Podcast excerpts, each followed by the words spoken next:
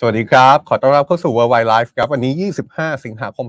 2566 อยู่กับผมจอมพลดาวสุโขเช่นเคยนะครับ มาเกาะติดสถานการณ์โลก พร้อมกันทุกวันจันทร์ถึงวันศุกร์ 16นาฬิกา30 นาที ในทุกช่องทางโซเชียลมีเดียของสำนักข่าวทูเดย์นะครับ เจอกันแบบนี้แหละครับ แล้วก็สถานการณ์ต่างประเทศ ที่ทั้งเป็นข่าวใหญ่ ข่าวที่ใกล้ตัวคนไทย แล้วก็เป็นข่าวที่กระทบกับคนไทยไม่ว่าจะแง่มุมไหน เดี๋ยวเราจะคัดเลือกประเด็นมาชวนพูดคุยกันนะครับ ตั้งแต่ต้นรายการเลยประมาณ 1 ชั่วโมง วันนี้มี 2 ประเด็นที่อยากชวนคุยกันนะครับ เพราะว่าเป็นประเด็นที่เราติดตามกันมาตลอดจริง ๆ เรื่องของสงครามยูเครนต่อเนื่องจากเมื่อวานนี้ กรณีของเครื่องบินที่มีผู้โดยสารที่มีชื่อว่าเยฟกินีพีโกซินตกในประเทศรัสเซีย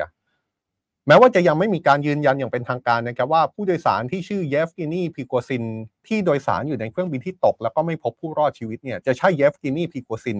คนเดียวกับที่เป็นผู้นำวัคเนอร์กรุ๊ปหรือไม่ แต่ว่าล่าสุด ดูเหมือนแทบจะทุกฝ่าย ดูจะเริ่มยืนยันหรือว่ามองภาพความเป็นไปได้ว่า ผู้ที่โดยสารเครื่องบินลำนั้น น่าจะเป็นผู้นำวัคเนอร์กรุ๊ปจริง ๆ นะครับ นี่เป็นคำยืนยันที่เกิดขึ้นไม่ว่าจะเป็นคำยืนยันจากการประเมินของชาติวันตก การประเมินจากฝ่ายยูเครน ซึ่งเป็นฝ่ายตรงข้าม หรือแม้กระทั่งการประเมินจากรัสเซียการประเมินจากรัสเซียนี่น่าสนใจมากเลยครับเพราะว่าเป็นการประเมินที่มาจากประธานาธิบดีปูตินที่ออกมาพูด เรื่องนี้ด้วยตัวเอง แล้วก็เป็นการพูดครั้งแรกหลังจากที่เกิดเหตุเครื่องบินตกคำพูดของประธานาธิบดีปูตินถ้าลงลึกในรายละเอียดประธานาธิบดีปูตินไม่ได้พูด ว่าเยฟกินีพีโกซิน ผู้นำวัคเนอร์กรุ๊ปตายแล้วแบบชัดเจนขนาดนั้นนะครับ แต่ว่าในเนื้อความเนื้อหาสาระที่ผู้นำรัสเซียสื่อสารออกมานั้น ตีความเป็นอื่นไม่ได้นอกจากการยืนยันว่าผู้นำวัคเนกรุ๊ปตายแล้วจากเหตุเครื่องบินตกที่ว่านี้ เดี๋ยวเรามาดูรายละเอียดกันนะครับว่าแต่ละคนแต่ละฝ่ายโดยเฉพาะอย่างยิ่งประธานาธิบดีปูติน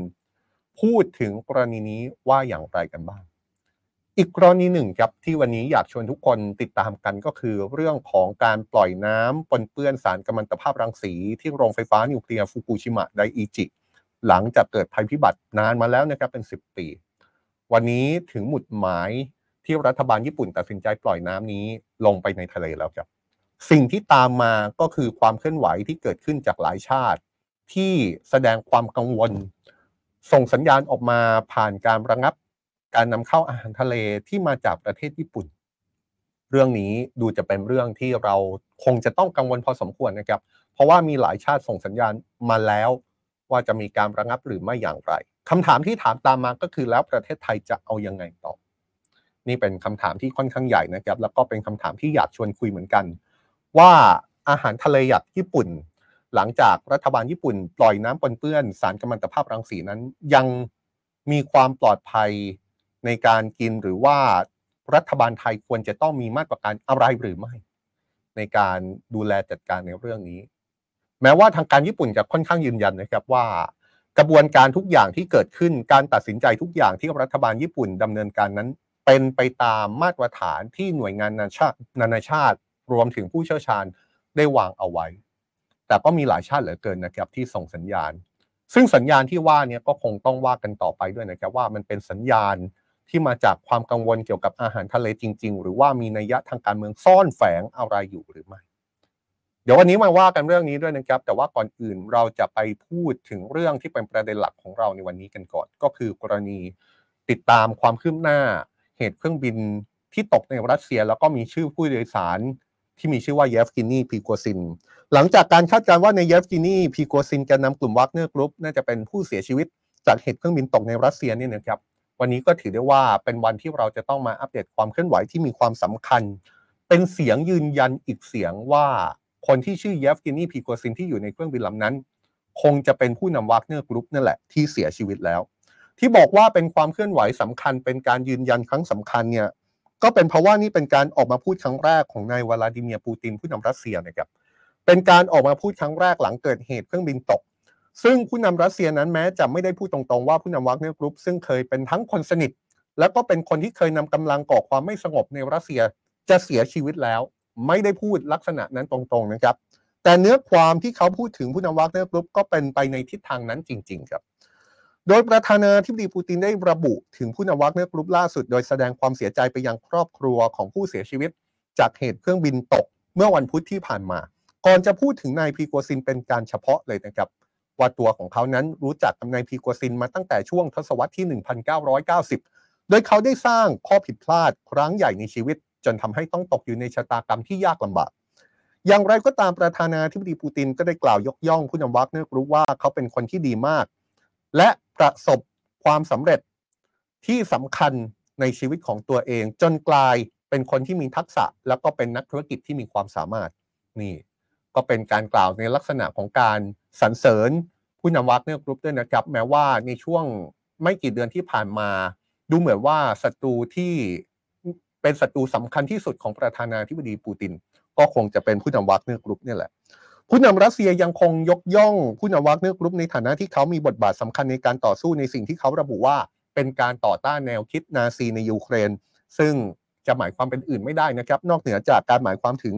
สงครามยูเครนของรัสเซียนี่แหละก่อนที่จะย้ำว่านี่เป็นสิ่งที่ตัวของผู้นำรัสเซียเอง ก็จะไม่มีวันลืมด้วย โดยในการพูดถึงผู้นำวักเนอร์กรุ๊ปล่าสุด ผู้นำรัสเซียยังให้รายละเอียดที่น่าสนใจ อยากให้ฟังท่อนนี้ให้ดีๆนะครับ แล้วก็มาถอดรหัสกัน เพราะว่าผู้นำรัสเซียได้พูดถึงในลักษณะที่อาจเป็นการต่อจิ๊กซอชีวิตของผู้นำวักเนอร์ก่อนที่จะเสียชีวิตได้ไม่มากก็น้อย ผู้นำรัสเซียยอมรับว่าผู้นำวักเนอร์กรุ๊ปได้เดินทางไปยังทวีปแอฟริกาครับก่อนที่จะมีการประชุมกับเจ้าหน้าที่ในกรุงมอสโก เมืองหลวงของรัสเซียก่อนที่จะประสบเหตุเครื่องบินตก ตรงนี้ที่ผมอยากไฮไลท์เพราะว่าอะไรครับ เพราะว่าเมื่อวานนี้ถ้าติดตาม World Wide Live กันเราเกาะติดเรื่องนี้อย่างใกล้ชิด แล้วก็พยายามมีการประเมินภาพถึงทิศทางของวากเนอร์กรุ๊ปโดยเฉพาะอย่างยิ่งการนำของเยฟกินีพีโกซินหลังจากที่เขาเองนำทัพก่อความไม่สงบในรัสเซียเมื่อปลายเดือนมิถุนายนที่ผ่านมา เรามีการประเมินว่าหลังจากนี้ผู้นำวากเนอร์กรุ๊ปก็คงจะไปสร้างฐานที่มั่นทั้งในเบลารุส ซึ่งเป็นสถานที่ที่เขาไปลี้ภัย และ คงจะมองภาพไปที่การทำธุรกิจกลับไปตั้งฐานในทวีปแอฟริกา ซึ่งเดิมทีนั้นวากเนอร์กรุ๊ปเคยมีภารกิจเคยมีปฏิบัติการ ในแง่ของการดูแลรักษาความปลอดภัยผู้นำในประเทศแถบแอฟริกา หรือว่าเข้าไปดูแลรักษาผลประโยชน์ ของกลุ่มอิทธิพลในประเทศแอฟริกา เป็นทหารรับจ้างในลักษณะนั้น ก่อนที่จะเข้าร่วมเป็นส่วนหนึ่งของสงครามยูเครนในฐานะทหารรับจ้างของรัสเซีย ภาพที่เกิดขึ้นเป็นภาพสุดท้ายก็คือภาพนี้เลยครับ นี่เป็นคลิปวิดีโอที่เผยแพร่ก่อนที่เครื่องบินจะตกเพียงหนึ่งวันนะครับเป็นภาพของเยฟกินีพีโกซินที่ถ่ายคลิปวิดีโอ โดยที่ background เบื้องหลังนั้น ดูจะเป็นพื้นที่โล่งแจ้ง ซึ่งหลายคนมองว่านี่อาจจะเป็นการถ่ายทำสักที่หนึ่งในประเทศในทวีปแอฟริกา ในวันนี้ประธานาธิบดีปูตินยืนยันเรื่องนี้อีกเรื่องนะครับ บอกเลยว่าก่อนที่เขาจะประสบเหตุ ก่อนที่เครื่องบินที่มีชื่อของเยฟกินีพีโกซินจะประสบเหตุตกนั้น ผู้นำวักเนอร์กรุ๊ปเนี่ยก็ได้เดินทางไปยังทวีปแอฟริกาจริง ๆ นอกจากนี้ผู้นำรัสเซียยังพูดในลักษณะที่ว่าพอกลับจากทวีปแอฟริกาแล้วเขาก็กลับไปยังรัสเซียนะครับไม่ได้กลับไปที่ประเทศเบลารุสซึ่งแรกเริ่มเดิมทีจะเป็นสถานที่ที่เขาต้องไปลี้ภัยเนี่ยปรากฏว่าก็ดูจะเป็นการยืนยันที่มาจากผู้นำรัสเซียเองว่าผู้นำวัคเนอร์กรุ๊ปยังคงสามารถ เข้าไปยังประเทศรัสเซียได้ตามปกติ แล้วก็มีการประชุมกับเจ้าหน้าที่ต่างๆด้วย เพราะฉะนั้นเนี่ยเราคงได้เห็นบทบาทที่น่าสนใจเหมือนกันก่อนที่จะมีรายงานถึงเหตุเครื่องบินตก แล้วก็เชื่อได้ว่าผู้นำวัคเนอร์กรุ๊ปจะเสียชีวิตคำถามที่ยังเป็นคำถามใหญ่เนี่ยแหละครับ มันเกิดอะไรขึ้นกันแน่ทำไมถึงเกิดเหตุในลักษณะนี้โดยเฉพาะอย่างยิ่ง ถ้าคนบนเครื่องบินคือผู้นำวัคเนอร์กรุ๊ปจริงๆเนี่ย เหตุที่เกิดขึ้นมันเป็นอุบัติเหตุหรือเปล่า หรือว่าเหตุที่เกิดขึ้นมันเป็นการจงใจลอบสังหาร แล้วใครจะจงใจหลายคนก็พุ่งเป้าไปที่รัฐบาลรัสเซีย โดยประธานาธิบดีปูติน แล้วทำไมประธานาธิบดีปูตินถึงเลือกจังหวะนี้ทั้งๆที่ดูจะเป็นจังหวะที่ผู้นำวัคเนอร์กรุ๊ปเริ่มกลับมามีอิทธิพลแล้วหรือไม่อย่างไร เรื่องนี้ก็เป็นประเด็นที่เราจะต้องขบคิดกันต่อมากเลยเหมือนกันนะครับว่า จังหวะท่วงทีของการเสียชีวิตที่คาดว่าจะเป็นผู้นำวัคเนอร์กรุ๊ปเนี่ย มันเกิดอะไรขึ้นกันแน่ ขณะที่บรรยากาศในนครเซนต์ปีเตอร์สเบิร์กดูเหมือนว่าจะมีชาวรัสเซียที่ศรัทธาในเยฟเกนีพรีโกซินออกมาแสดงความไว้อาลัยอย่างต่อเนื่อง แล้วก็เป็นไปอย่างเปิดเผยด้วยนะครับ โดยเฉพาะบริเวณด้านหน้าอาคารสำนักงานของวัคเนอร์กรุ๊ปที่มีผู้นำดอกไม้ไปวางไว้ เพื่อแสดงความอาลัย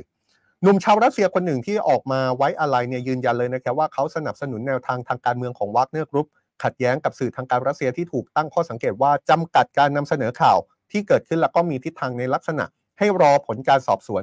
อย่างเป็นทางการ นี่คือบรรยากาศที่เกิดขึ้นนะครับ จะเห็นได้ว่า แม้ว่าผู้นำวักเนอร์กรุ๊ปจะถูกขนานนามจะถูกตีตราโดยเฉพาะอย่างยิ่ง หลังจากที่เขาก่อความไม่สงบในรัสเซีย ว่าเป็นผู้ทรยศต่อรัสเซีย นี่คือคำตีตราที่มาจากทางการรัสเซียนะครับ แต่สุดท้ายเราก็ยังได้เห็นภาพของผู้คนที่วางดอกไม้ แสดงความอาลัยแล้วก็มองว่านี่คือความสูญเสียครั้งใหญ่อีกครั้งหนึ่ง หรือแม้กระทั่งประธานาธิบดีปูตินเองก็พูด แม้จะพูดในลักษณะที่ว่าเขานั้นดำเนินชีวิตอย่างผิดพลาดจนทำให้ต้องเผชิญกับชะตากรรมที่ยากลำบาก แต่ในอีกมุมหนึ่งประธานาธิบดีปูติน ก็พูดถึงผู้นำวักเนอร์กรุ๊ปว่ายังเป็นนักธุรกิจที่มีความสามารถเป็นคนที่มีทักษะ ก็ยังเป็นในลักษณะนั้นอยู่ ผมคิดว่าอยากชวนทุกคนคุยในประเด็นนี้เหมือนกันนะครับ อยากชวนทุกคนคุยว่าตกลงแล้วสถานะของผู้นำวักเนอร์กรุ๊ปในตอนนี้เนี่ย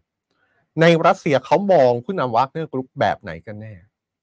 ไม่ว่าจะเป็นคนรัสเซียเขามองผู้นำวักเนอร์กรุ๊ปคนนี้ว่าเป็นคนที่ทรยศหรือเปล่าหรือแม้กระทั่งรัฐบาลรัสเซียประธานาธิบดีปูตินเนี่ยสถานะความสัมพันธ์ก่อนหน้านี้เนี่ยมันเกิดอะไรขึ้น มันมีความสลับซับซ้อนมากแค่ไหน ระหว่างสิ่งที่เป็นสิ่งที่ทางการรัสเซียพยายามตีตาว่าเป็นคนทรยศ แต่ว่าในอีกมุมหนึ่ง เขาคนนี้ก็ปฏิเสธไม่ได้เหมือนกันว่าเขาเคยเป็นคนที่สนิท และเป็นคนที่ประธานาธิบดีปูตินไว้วางใจมากที่สุด อยากชวนคุยในเรื่องนี้นะครับ แต่นอกจากท่าทีของฝ่ายรัสเซียแล้วยังมีท่าทีของฝ่ายอื่นๆอีกนะครับท่าทีของยูเครนชัดเจนเหมือนกันว่าดูเหมือนว่าจะค่อนข้างปักใจเชื่อไปแล้วว่า คนที่อยู่บนเครื่องบินที่ประสบเหตุตก แล้วก็ไม่พบผู้รอดชีวิต ที่มีชื่อว่าเยฟเกนีพรีโกซินนั้นก็คือผู้นำวักเนอร์กรุ๊ปนั่นแหละ ประธานาธิบดียูเครนวโลดิเมียเซเลนสกี้พูดถึงเรื่องนี้ครับ โดยเป็นการพูดหลังจากถูกถาม ผู้นำยูเครนชี้แบบนี้เลยนะครับว่าเขาไม่มีอะไรที่จะให้ความเห็นในเรื่องนี้ พร้อมชี้ว่าที่ผ่านมารัฐบาลรัสเซียรวมถึงนายพรีโกซินฆ่าชีวิตผู้คนไปมากมาย เพราะฉะนั้นเขาคงไม่อาจพูดอะไรดีๆ ถึงพวกที่เป็นอมนุษย์ได้ผู้นำยูเครนเปรียบเปรยเลยนะครับว่า ผู้นำวากเนอร์กรุ๊ปเนี่ยเขาคงไม่พูดถึงหรอก เพราะว่าเป็นพวกอมนุษย์ที่สังหารชีวิตคร่าชีวิตประชาชนยูเครนจำนวนมาก ผู้นำยูเครนระบุอีกนะครับว่าในท้ายที่สุดนี่คือการพิพากษา ไม่ว่าจะเป็นการพิพากษาจากศาลที่กรุงเฮกหรือว่าจะเป็นการพิพากษาจากพระเจ้าก็ตาม ขณะที่บรรดาชาติตะวันตกนะครับ เช่นสหรัฐก็ประเมินว่าผู้นำวากเนอร์กรุ๊ปน่าจะตายแล้วจริงครับ เช่นเดียวกับกระทรวงกลาโหมสหรัฐที่เชื่อว่าผู้นำวากเนอร์น่าจะเสียชีวิตแล้ว และเหตุเครื่องบินตกน่าจะเป็นการจงใจระเบิดครับ แต่ไม่แน่ใจว่าเป็นการระเบิดจากการยิงขีปนาวุธหรือไม่ เช่นเดียวกับกระทรวงกลาโหมสหราชอาณาจักรนะครับที่ประเมินสถานการณ์โดยชี้ว่า มีความเป็นไปได้อย่างสูงที่ผู้นำวักเนอร์กรุ๊ปน่าจะเสียชีวิตจริง พร้อมชี้ว่านี่จะส่งผลกระทบต่อเสถียรภาพ ของวากเนอร์กรุ๊ปอย่างรุนแรง ประเด็นนี้ก็น่าสนใจนะครับ เพราะว่าในมุมของหลายฝ่าย หรือแม้กระทั่งในสังคมรัสเซียเองบางส่วนก็เชื่อว่าเหตุนี้ไม่ใช่อุบัติเหตุ แต่ว่าเป็นการลอบสังหารหรือไม่ ภาพที่เกิดขึ้นหรือแม้จากปากคำของผู้ที่เห็นเหตุการณ์เนี่ยก็มีลักษณะของการตั้งคำถามว่า ดูเหมือนว่าจะได้ยินเสียงดัง คล้ายระเบิดดังขึ้นก่อนที่เครื่องบินประสบเหตุตกหรือเปล่า แต่ว่าถ้าเป็นลักษณะของการลอบสังหารโดยการโจมตีเครื่องบินที่เป็นเครื่องบินโดยสารของผู้นำวักเนอร์กรุ๊ปจริงเนี่ยก็คงจะต้องลงลึกไปในรายละเอียดอีกสักรอบหนึ่งนะครับว่าตกลงแล้ว วิธีในการสังหารเนี่ยเป็นวิธีไหนกันแน่ ก่อนหน้านี้เครือข่ายสังคมออนไลน์ที่เป็นเครือข่ายเชื่อมโยงกับวักเนอร์กรุ๊ปเอง ให้ข้อมูลในลักษณะที่ว่าเครื่องบินของผู้นำวักเนอร์กรุ๊ปนั้นถูกยิงตก แต่ว่าถ้าไปถามการประเมินล่าสุดของสหรัฐเนี่ยดูเหมือนว่า ทางการสหรัฐจะยังไม่บ่งชี้แน่ชัดนะครับว่าเหตุการณ์นี้เป็นการยิงตกด้วยขีปนาวุธจากภาคพื้นยิงไปถึงเครื่องบินลำนี้หรือเปล่า เพราะฉะนั้นเนี่ยก็ยังคงจะต้องมองกันต่อไปนั่นแหละครับว่า ถ้าสมมติเหตุการณ์นี้เป็นการลอบสังหาร วิธีการสังหารเนี่ยเป็นวิธีไหน และคำถามที่อาจจะมองกว้างไปกว่านั้นนะครับว่าทำไมถ้าเป็นการลอบสังหารจริงทำไมต้องวิธี ต้องเป็นวิธีจัดการเครื่องบินแบบนี้ เมื่อวานเราก็พูดถึงการตั้งข้อสังเกตที่ระบุว่าทำไมถึงต้องลอบสังหารด้วยการทำให้เป็นเหมือนอุบัติเหตุทำไมไม่รอบสังหารแบบตรงไปตรงมา เช่น วางยาพิษแบบที่เคยเกิดขึ้นกับผู้ที่เป็นปฏิปักษ์กับรัสเซียสารพิษโนวิช็อก แบบที่เราเคยเห็นเคยได้รับฟังข่าวในช่วงหลายปีที่ผ่านมา หรือว่าจะเป็นลักษณะของการใช้อาวุธปืนยิงไปเลยทำไมต้องเป็นลักษณะของการทำให้เป็นเหมือนอุบัติเหตุด้วย นี่ก็เป็นคำถามที่เกิดขึ้นนะครับ ถึง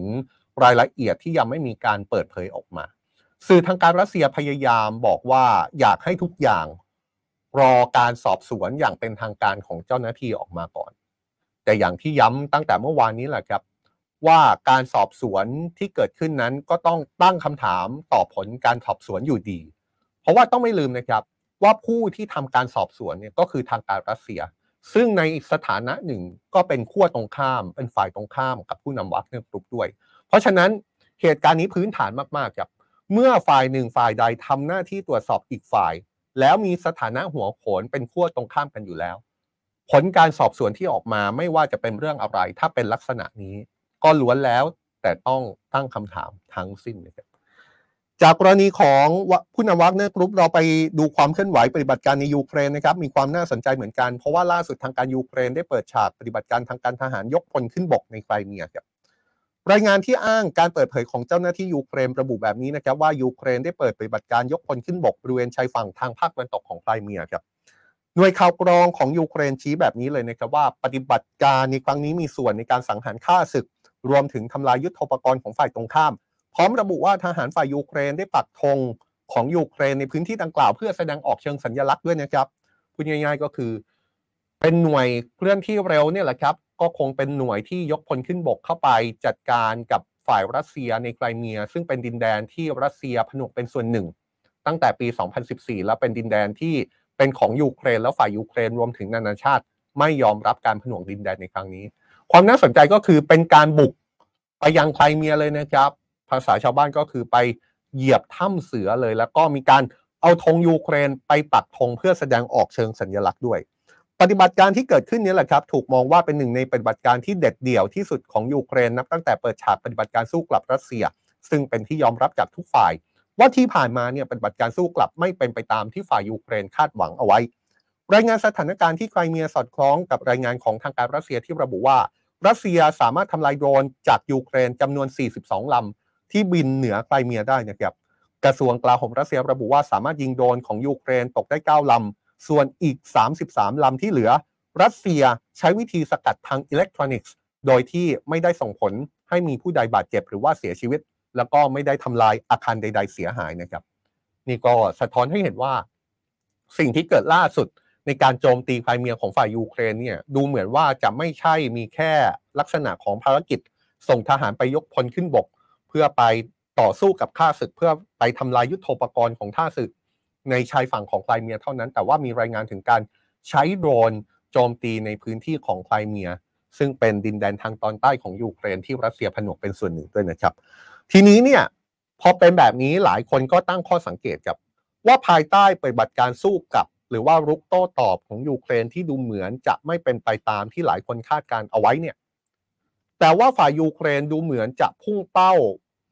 ก่อปฏิบัติการเปิดภารกิจในพื้นที่ของไครเมียมากเป็นพิเศษนะครับ เห็นได้จากในช่วงไม่กี่สัปดาห์ที่ผ่านมามีรายงาน ความพยายามในการโจมตีไครเมียอย่างต่อเนื่องของฝ่ายยูเครน สิ่งที่เป็นหมุดหมายที่สำคัญที่สุดเนี่ยก็คือความพยายามในการโจมตีสะพานเชื่อมระหว่างรัสเซียแผ่นดินใหญ่ กับไครเมียซึ่งเป็นสะพานหลักในการขนส่งในการเดินทางในการสัญจร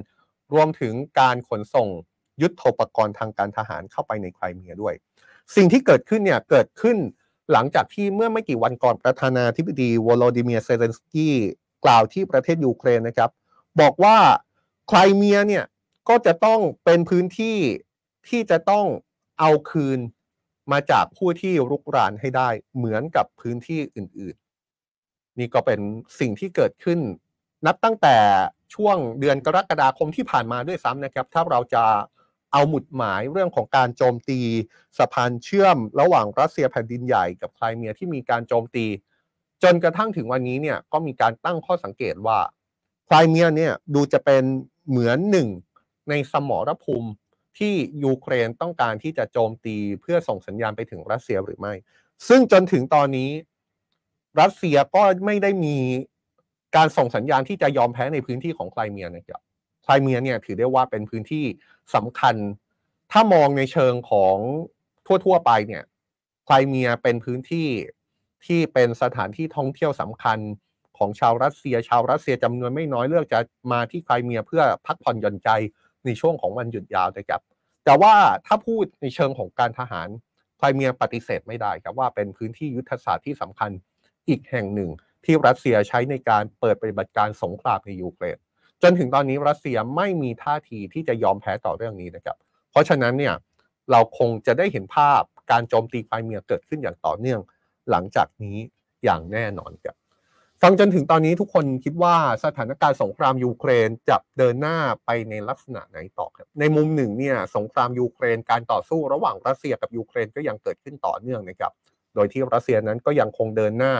ยูเครนก็ยังได้รับกำลังสนับสนุนจากชาติตะวันตก เห็นได้จากการที่ล่าสุดนั้นสหรัฐก็ประกาศแล้วนะครับว่าเดี๋ยวสหรัฐก็จะเป็นเจ้าภาพในการฝึกให้นักบินยูเครน ฝึกเครื่องบินรบ F16 ด้วยตัวเองด้วย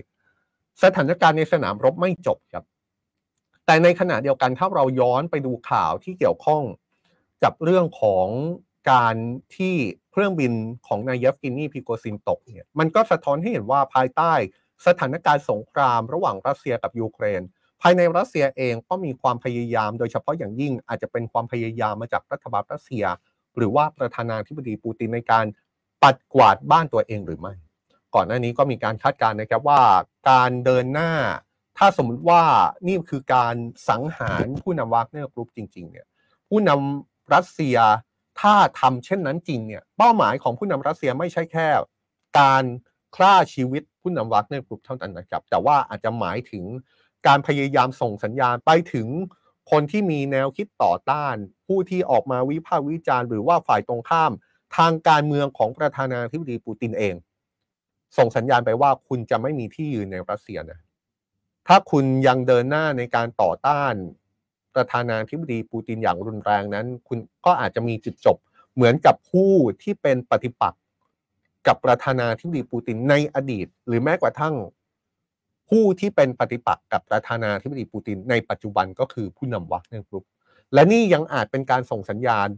ไปถึงเรื่องการเมืองภายในของรัสเซียเองที่ปีหน้าจะมีการเลือกตั้งนะครับ แล้วก็มีการคาดการณ์ว่าประธานาธิบดีปูติน ก็คงจะมีความคาดหวังที่จะต้องการเป็นผู้นำรัสเซียต่อเนื่องไปอีกหนึ่งสมัยหลังจากที่ตัวเขาเองนั้น ครองอำนาจไม่ว่าจะเป็นประธานาธิบดีรัสเซีย นายกรัฐมนตรีรัสเซียพูดง่าย ๆ ก็คือ ครองอำนาจในฐานะผู้นำรัสเซียมาตั้งแต่ปี 2000 ปีนี้ 2023 นะครับ และปีหน้าคาดว่าประธานาธิบดีปูตินก็ยังคงจะเดินหน้าในการครองอำนาจรัสเซียต่อไป นี่คือการส่งสัญญาณไปถึงการเมืองภายใน ที่เป็น layer ที่ซ้อนอยู่กับสงครามยูเครนที่เกิดขึ้นในตอนนี้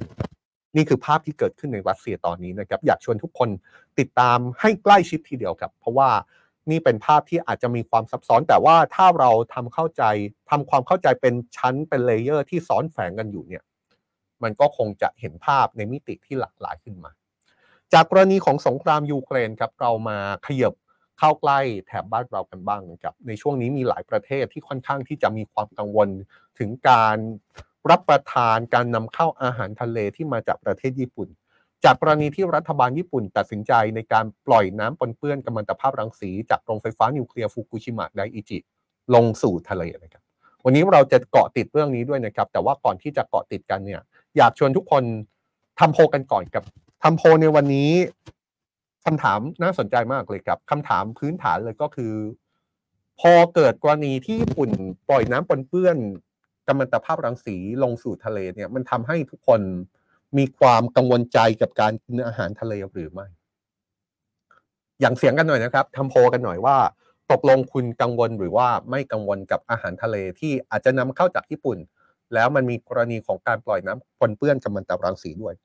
ที่พูดแบบนี้เนี่ย เพราะว่าเมื่อเดือนที่แล้วเราเพิ่งคุยกันในเรื่องของแผนการปล่อยน้ำเสียปนเปื้อนกัมมันตภาพรังสีจากโรงไฟฟ้านิวเคลียร์ฟุกุชิมะไดอิจินะครับโรงไฟฟ้าแห่งนี้เป็นโรงไฟฟ้าที่จำกันได้ก็คือเกิดความเสียหายรุนแรงจากเหตุการณ์สึนามิเมื่อปี 2011 ที่มหาสมุทรแปซิฟิก ปรากฏว่าล่าสุดทางการญี่ปุ่นได้เริ่มดำเนินการตามแผนแล้วนะครับ โดยน้ำเสียที่ปล่อยออกมาคือน้ำเสียที่ผ่านการบำบัดแล้ว แม้จะว่าแม้ว่าจะมีเสียงคัดค้านอย่างต่อเนื่องทั้งจากประชาชนในพื้นที่ เสียงคัดค้านมาจากนักวิชาการนักวิทยาศาสตร์ที่เกี่ยวข้อง และมีเสียงคัดค้านจากประเทศเพื่อนบ้าน ไม่ว่าจะเป็นจีนแล้วก็เกาหลีใต้ คนที่ออกมาคัดค้านเนี่ยก็มีความกังวลกันนะครับว่าน้ำเสียปนเปื้อนกัมมันตภาพรังสีที่ถูกปล่อยออกมาจากโรงไฟฟ้านิวเคลียร์ฟุกุชิมะไดอิจินั้น ถึงจะบำบัดแล้ว แต่ก็อาจจะส่งผลกระทบต่อสภาพแวดล้อมทางทะเล แล้วก็สัตว์น้ำที่จะถูกจับมาเป็นอาหารของมนุษย์ เพราะว่าก่อนหน้านี้เคยมีการตรวจพบสารกัมมันตภาพรังสีในปลาทะเลกับที่มีถิ่นอาศัย อยู่ใกล้กับโรงไฟฟ้า มีค่าสูงเกินที่กฎหมายกำหนด ซึ่งที่ผ่านมารัฐบาลญี่ปุ่นก็ออกมายืนยันนะครับ ว่าสำนักงานพลังงานปรามาณูสากลหรือว่า IAEA ได้มีข้อสรุปออกมาแล้ว ว่าแผนดำเนินการปล่อยน้ำปนเปื้อนกัมมันตภาพรังสีที่ผ่านการบำบัดแล้วในครั้งนี้เป็นไปตามมาตรฐานความปลอดภัยสากลครับแล้วก็จะกระทบต่อสิ่งแวดล้อมและก็ประชาชนน้อยมาก แต่ก็ไม่ได้ทำให้ความกังวลที่มีอยู่คลี่คลายลงไปเลยนะครับ ถ้าจะให้เข้าใจเรื่องนี้ต้องย้อนความไปนิดหนึ่งนะครับที่มาที่ไปของน้ำปนเปื้อนกัมมันตภาพรังสี ก่อนที่จะถูกปล่อยลงในทะเล ย้อนความกันสักเล็กน้อยนะครับย้อนไปถึงมีนาคมปี 2011 ตอนนั้นถ้าทุกคนจำกันได้เนี่ยเกิดเหตุภัยพิบัติใช่ไหมครับ แล้วก็ญี่ปุ่นได้รับผลกระทบอย่างหนักจากเหตุสึนามิทำให้โรงไฟฟ้านิวเคลียร์ฟุกุชิมะไดอิจิถูกคลื่น ซัดถล่มแนวป้องกัน แล้วก็เตาปฏิกรณ์นิวเคลียร์จนระบบจ่ายไฟ แล้วก็ระบบทำความเย็นได้รับความเสียหาย ในตอนนั้นเนี่ยเหตุที่เกิดขึ้นทำให้เตาปฏิกรณ์นิวเคลียร์สามเตาในโรงไฟฟ้ามีอุณหภูมิร้อนจัดแกนปฏิกรณ์นิวเคลียร์บางส่วนหลอมละลายทำให้ต้องสูบน้ำเข้าไปหล่อเย็นเพื่อลดอุณหภูมิของเตาปฏิกรณ์นิวเคลียร์ให้เร็วที่สุดพอเวลาผ่านไปเรื่อยๆ น้ำที่อยู่ในเตาปฏิกรณ์ก็มีน้ำน้ำที่ถูกสูบเข้ามาหล่อเย็น รวมถึงน้ำฝนที่รั่วไหลเข้ามานะครับ และน้ำที่ซึมมาจากพื้นดินเพิ่มเติมทำให้ปริมาณน้ำปนเปื้อนกัมมันตภาพรังสีเพิ่มขึ้นเรื่อยๆครับจนใกล้เต็มความจุถังกักเก็บ ทางการญี่ปุ่นก็เลยต้องตัดสินใจปล่อยน้ำเสียที่ถูกบำบัดแล้ว ลงสู่มหาสมุทรเรื่องที่เป็นที่น่ากังวลก็คือแม้น้ำเสียเหล่านั้นจะผ่านกระบวนการบำบัด เพื่อกำจัดธาตุกัมมันตภาพรังสีออกแล้ว แต่ก็ยังมีสารที่มีชื่อว่าทรีเทียม ซึ่งเป็นไอโซโทปกัมมันตภาพรังสีหลงเหลืออยู่นะครับแต่ตอนนี้ยังไม่มีเทคโนโลยีไหนกำจัดทรีเทียม วิธีจัดการที่ทำได้ก็คือการเจือจางทรีเทียมในน้ำเท่านั้น บริษัทโตเกียวอิเล็กทริกพาวเวอร์หรือว่าเทปโกยืนยันนะครับว่าปริมาณทรีเทียมที่เหลืออยู่ในน้ำที่ผ่านการบำบัดแล้วเนี่ยอยู่ในระดับปลอดภัยตามเกณฑ์ขององค์การอนามัยโลก แต่ฝ่ายที่กังวลในเรื่องนี้ก็ให้เหตุผลอยู่ดีแหละครับว่า ถึงแม้ว่าไอโซโทปกัมมันตภาพรังสีที่หลงเหลือ อยู่ในน้ำจะมีปริมาณน้อยมาก แต่มันก็อาจจะสะสมในตัวปลาหรือว่าสิ่งมีชีวิตในทะเลได้ ซึ่งอาจมีโอกาสที่จะส่งผลกระทบต่อร่างกายมนุษย์ หรือว่ากระทบต่อสิ่งแวดล้อมในระยะยาว ซึ่งเรื่องนี้เทปโก้ก็ออกมาแย้งนะครับ ว่าบริษัทได้ทดลองเลี้ยงสัตว์ทะเลในน้ำปนเปื้อนกัมมันตภาพรังสีที่ผ่านการบำบัดแล้ว เพื่อตรวจสอบผลกระทบที่เกิดขึ้นกับสัตว์เหล่านั้น ซึ่งก็พบว่าความเข้มข้นของไอโซโทปในร่างกายของพวกมันจะเข้าสู่จุดสมดุล หลังเวลาผ่านไประยะหนึ่งโดยที่จะไม่เพิ่มขึ้น และเมื่อสัตว์เหล่านั้นถูกปล่อยกลับไปในน้ำทะเลปกติ ระดับความเข้มข้นของไอโซโทปในร่างกายของพวกมันจะค่อยๆ ลดลงไปเรื่อยๆครับ ทีนี้มันก็มีประเด็นต่อเนื่องนะครับ เพราะว่าอย่างไรก็ตามเนี่ยแผนการปล่อยน้ำปนเปื้อนกัมมันตภาพรังสีที่ผ่านการบำบัดลงในทะเลเนี่ยมันก็ยังสร้างความกังวลให้กับคนในพื้นที่โดยเฉพาะผู้ที่เป็นชาวประมงอยู่ดี เพราะว่าชาวประมงก็กลัวเลยสิครับว่า การปล่อยน้ำปนเปื้อนในครั้งนี้จะทำให้ผู้บริโภคเสียความมั่นใจ แล้วก็กระทบ ต่อการซื้อขายหรือว่าส่งออกอาหารทะเล ซึ่งก็เริ่มมีผลปรากฏออกมาแล้วนะครับ หลังจากที่รัฐบาลญี่ปุ่นเริ่มดำเนินการปล่อยน้ำปนเปื้อนกัมมันตภาพรังสีที่บำบัดแล้วลงทะเลเนี่ยชาติหนึ่งที่เป็นชาติสำคัญ เป็นตลาดนำเข้าอาหารทะเลรายใหญ่ของญี่ปุ่นก็คือประเทศจีน จีนออกมาประนามทันทีเลยครับ ว่านี่เป็นการกระทำที่เห็นแก่ตัว แล้วก็ไร้ความรับผิดชอบอย่างยิ่ง พร้อมประกาศห้ามนำเข้าผลิตภัณฑ์อาหารทะเลทั้งหมดจากญี่ปุ่น แล้วก็ย้ำว่ากระทรวงนิเวศวิทยาและสิ่งแวดล้อมของจีนจะติดตามและประเมินผลกระทบที่อาจเกิดขึ้น จากการปล่อยน้ำเสียจากโรงไฟฟ้านิวเคลียร์ของญี่ปุ่น ในหน้าน้ำจีนต่อไป โดยหลังมีความเคลื่อนไหวจากจีนไม่นานครับฮ่องกงก็ออกมาประกาศห้ามนำเข้าอาหารทะเลจาก 10 จังหวัดของญี่ปุ่น รวมทั้งโตเกียวฟุกุชิมะแล้วก็ชิบะนะครับเพราะว่ากังวลถึงความปลอดภัยและก็สุขภาพของประชาชน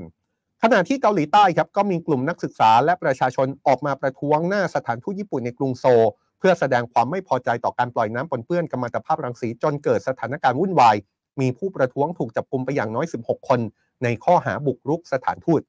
รัฐบาลเกาหลีใต้ออกมายืนยันนะครับว่าเกาหลีใต้จะคอยตรวจสอบข้อมูลที่ญี่ปุ่นให้ไว้ แล้วก็เพิ่มความเข้มข้นในการตรวจสอบกัมมันตภาพรังสี จากอาหารทะเลที่เลี้ยงในฟาร์ม รวมถึงคงมาตรการห้ามนำเข้าอาหารทะเล จากจังหวัดฟุกุชิมะแล้วก็จังหวัดใกล้เคียงต่อไป เพื่อบรรเทาความวิตกกังวลของประชาชน ทีนี้ก็มีคำถามตามมานะครับ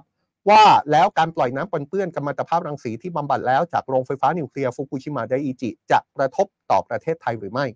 เรื่องนี้ผู้ช่วยศาสตราจารย์ดรทรธรรมรงนาวาสวัสดิ์นักวิชาการด้านทะเลและสิ่งแวดล้อม อาจารย์ประจำภาควิชาวิทยาศาสตร์ทางทะเลคณะประมง มหาวิทยาลัยเกษตรศาสตร์โพสต์ Facebook อธิบายไว้แบบนี้นะครับว่าญี่ปุ่นกำลังจะปล่อยน้ำเสียที่ปนเปื้อนสารกัมมันตภาพรังสีที่บำบัดแล้ว จากโรงไฟฟ้านิวเคลียร์ฟุกุชิมะลงสู่ทะเล เราควรกังวลแค่ไหน น้ำดังกล่าวมาจากการปั๊มน้ำทะเลเพื่อเข้าไปหล่อเย็นเชื้อเพลิงนิวเคลียร์จากอุบัติเหตุตอนสึนามิสิบกว่าปีที่ผ่านมาหล่อไปเก็บไปจนถังเต็มหมด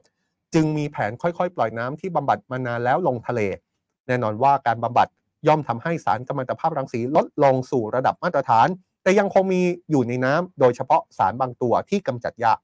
แม้สารเหล่านั้นจะมีความเข้มข้นอยู่ในเกณฑ์ไม่เป็นอันตราย แต่ก็ยังเป็นที่น่าสงสัยของบางคนบางหน่วยงานบางประเทศ แต่เป้าหลักของการเขียนเรื่องนี้ อาจารย์ทอยบอกว่าไม่ใช่ตอบว่าเป็นหรือไม่เป็นอันตราย แต่อยากบอกว่าไม่ต้องห่วงว่าสัตว์น้ำทะเลไทยจะได้รับผลกระทบ ดูจากภาพอบอกว่าจะเห็นว่าทะเลบ้านเราห่างจากฟุกุชิมะ 5,000 กิโลเมตร วัดเป็นเส้นตรง ซึ่งจริงวัดลัดเลาะชายฝั่งจะไกลกว่านั้นบ้าง นี่อาจารย์ทอนพูดถึงสัตว์ทะเลในไทยแล้วนะครับ อาจารย์ทอนบอกว่าหากสารมีอันตรายกว่าจะมาถึงเราเนี่ยต้องผ่านหลายต่อหลายประเทศทะเลไทยอยู่ไกลสุดกูนอกจากนี้กระแสน้ำซึ่งเป็นกระแสน้ำหลักในทะเลแถบนั้นยังไหลขึ้นเหนือก่อนเบี่ยงออกกลาง มหาสมุทรไม่ได้ไหลลงใต้มาทางบ้านเรา หากคิดถึงการสะสมระยะยาว ในดินตะกอนสัตว์น้ำเราก็ยังอยู่ไกลมาก ทั้งหมดนี้อาจารย์ทอนบอกว่าเพื่อไม่ให้เพื่อนทอนเป็นกังวลกับการกินอาหารทะเลจากไทย เรายังกินต่อไปได้และควรกินเพื่อช่วยเหลือพี่น้องชาวประมง เพราะเลี้ยงสัตว์น้ำแต่คำถามที่อาจารย์ทอนถามต่อแล้วก็เป็นคำถามที่หลายคนคงจะตั้งคำถามนะครับ อาจารย์ทอนเขียนใน Facebook ถามว่าแล้วอาหารทะเลนำเข้าจากญี่ปุ่นล่ะ ควรกินไหมอาจารย์ทอนเขียนว่าซีฟู้ดที่ไทยนำเข้าจากญี่ปุ่นเป็นของราคาสูง ไม่ใช่อาหารทั่วไปที่จะสร้างความเดือดร้อนให้คนส่วนใหญ่หากไม่ได้กิน เพราะฉะนั้นคงเป็นเรื่องการตัดสินใจแต่ละคนว่าจะกินหรือไม่ จุดประสงค์ของการเขียนเรื่องนี้คืออาหารทะเลไทยยังกินได้ และผมกินแน่นอน วงเล็บหากมีคนเลี้ยงครับนี่อาจารย์ธรณ์ค่อนข้างยืนยันชัดเจนนะครับ confirm ฟันธงไปเลยว่า ถ้าเป็นอาหารทะเลจากไทยเนี่ยไทยอยู่ไกลกว่ามาก แล้วก็เรื่องของกระแสน้ำต่างๆเนี่ยกว่าที่สารมันจะมาถึงไทยเนี่ยมันมีโอกาสได้น้อยกว่า มันมีโอกาสได้ยากกว่าประเทศอื่น ๆ ที่อยู่ใกล้กว่าในมุมของพื้นที่นะครับ แต่ว่าในเชิงของอาหารทะเลที่มาจากญี่ปุ่นเนี่ย ก็คงจะเป็นเรื่องที่แต่ละคนก็ต้องพิจารณากันต่อไป ก่อนหน้านี้เนี่ย เรื่องนี้เป็นเรื่องที่ถกเถียงมาสักระยะหนึ่งนะครับ ก่อนหน้านี้ก็เคยมีการถกเถียงไปแล้วรอบหนึ่งกับคำถามที่ว่าตกลงแล้วอาหารทะเลที่มาจากแถวแถวโรงไฟฟ้านิวเคลียร์ฟุกุชิมะไดอิจิเนี่ยสามารถกินได้อย่างปลอดภัยหรือไม่ข้อกังวลของหลายชาติ ก็อย่างที่เรารายงานเรื่องของจีนเกาหลีใต้ไปก็คือ ห้ามนำเข้าเลย จริง ๆ เรื่องนี้เคยมีการพูดถึงมาแล้วนะครับเมื่อปี 2018 ตอนนั้นเนี่ยก็มีการพูดถึงการพยายามของญี่ปุ่นที่จะส่งออกอาหารทะเลไปขายต่างประเทศ โดยเฉพาะอาหารทะเลจากจังหวัดฟุกุชิมะ ตอนนั้นเว็บไซต์หนังสือพิมพ์ Japan Times รายงานเมื่อปี 2018 เนี่ยนะครับบอกว่า จังหวัดฟุกุชิมะ ประเทศญี่ปุ่นสามารถส่งออกปลาดิบมาขายนอกประเทศได้เป็นครั้งแรกและประเทศที่สามารถส่งขายมาได้เป็นประเทศแรกก็คือประเทศไทย ในตอนนั้นก็เป็นการตั้งคำถามมากมายนะครับ เพราะว่าในมุมหนึ่ง ก็มีการยืนยันในหลากหลายมิติ หลากหลายมุมมองว่า อาหารทะเลจากจังหวัดฟุกุชิมะนั้น ไม่เป็นอันตรายหรือว่าอยู่ในเกณฑ์มาตรฐานที่ไม่น่าเป็นห่วงอะไร แต่สุดท้ายเรื่องก็ลงเอยเหมือนกับที่มีบางส่วนกังวลอยู่ดี ว่าตกลงแล้วไม่อันตรายเนี่ยไม่ไม่อันตรายจริงหรือไม่ เพราะว่าสารกัมมันตภาพรังสี มันดูเหมือนจะไม่หายไปหมดสิ้นนะครับถ้าเราจำกันได้เนี่ยถ้าเราเคยเรียนมา การลดลงของสารกัมมันตภาพรังสีเนี่ยมันจะลดลงทีละครึ่ง แต่มันจะไม่หมดไป มันจะค่อยๆ ลดลงไป แต่มันจะไม่มีทางหมด เพราะฉะนั้นเนี่ยเรื่องนี้ก็ยังเป็นเรื่องที่ ต้องถกเถียงกันอยู่และคงต้องจับตาไปถึงหน่วยงานของทางการไทยนั่นแหละครับ ว่าตกลงแล้วจะเอาอย่างไรต่อกรณีนี้ครับ นี่เป็นหนึ่งในเรื่องที่ผมคิดว่าค่อนข้างที่จะใกล้ตัวเรามากพอสมควรเลยนะครับ แล้วก็เป็นเรื่องที่หลายชาติเริ่มมีการพูดถึงแล้วว่าตกลง แต่ละชาติจะเอาอย่างไรในเรื่องนี้ นี่คือ Worldwide Life ครับเราเอาข่าวใหญ่ เราเอาข่าวสำคัญ ที่ใกล้ตัวแล้วก็กระทบกับคนไทยมาชวนทุกคนฟังอัปเดตข้อมูลแล้วก็ชวนคิดต่อกันนะครับ ว่าสุดท้ายแล้ว เราจะเอาอยัางไงกับสถานการณ์โลกที่เกิดขึ้น ไม่ว่าจะเป็นเรื่องของความสัมพันธ์ระหว่างประเทศ ความขัดแย้งระหว่างประเทศ หรือว่าสถานการณ์โลกอื่น ๆ โพที่เราตั้งคำถามไปก็คือ ทุกคนกังวลหรือเปล่ากับการทานอาหารทะเลหลังญี่ปุ่นปล่อยน้ำปนเปื้อนกัมมันตภาพรังสีที่บำบัดแล้วลงทะเล ปรากฏว่า 60%บอกว่ากังวลนะครับ แล้วก็ 40%ไม่กังวลอะก็ว่ากันไปนะครับ เป็นเรื่องที่เราต้องจับตากันต่อไป ในเชิงของวิจารณญาณของเราเองด้วย